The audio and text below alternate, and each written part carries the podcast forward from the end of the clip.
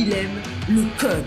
Il faut que la communication soit codée, mais de façon claire et transparente. La rigidité, c'est pas pour nous. Mon nom est Francis Parent-Valquette et vous écoutez le Sandro Show. Mais le plus important, c'est qu'il est bélier.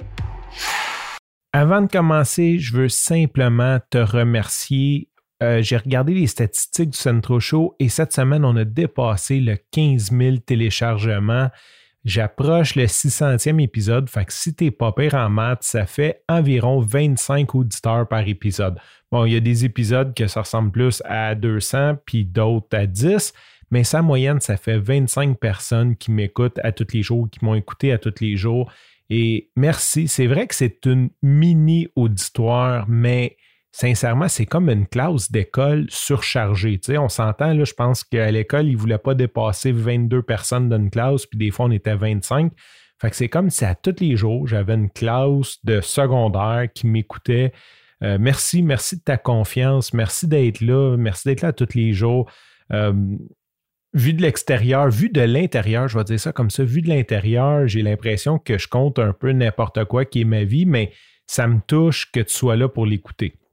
Passons maintenant au sujet principal, le mois de mai. On est samedi le 1er mai, jour de la diffusion. Et pour moi, le mois de mai, j'en ai déjà parlé dans le passé, mais j'en profite pour en reparler parce que le mois de mai, c'est mon mois de l'année préféré.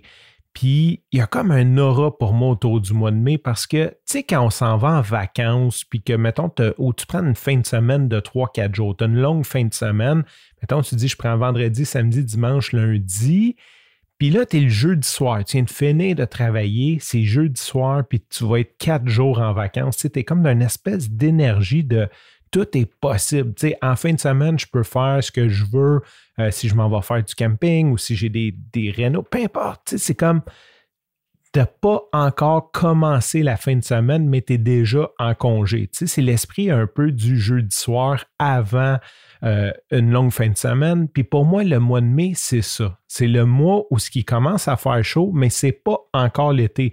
Donc, il nous reste encore tout l'été. C'est comme du temps de bonus. Tu sais, quand tu dors le matin puis que tu, mettons, mets ton cadran le samedi puis que tu te réveilles et tu dis Hey, j'ai pas besoin de me lever, on dirait que tu dors mieux après parce que c'est comme du temps que tu n'es pas supposé de dormir. Mais pour moi, le mois de mai, c'est comme du temps qui n'est pas supposé d'être l'été, mais qui l'est pareil. Et hier soir, quel bonheur, j'avais des poubelles à sortir, puis on s'entend que de ce temps-là, avec le couvre-feu à 20 h c'est pas mal la seule chose de wild que je sors le soir, c'est d'aller sortir mes poubelles quand j'en ai.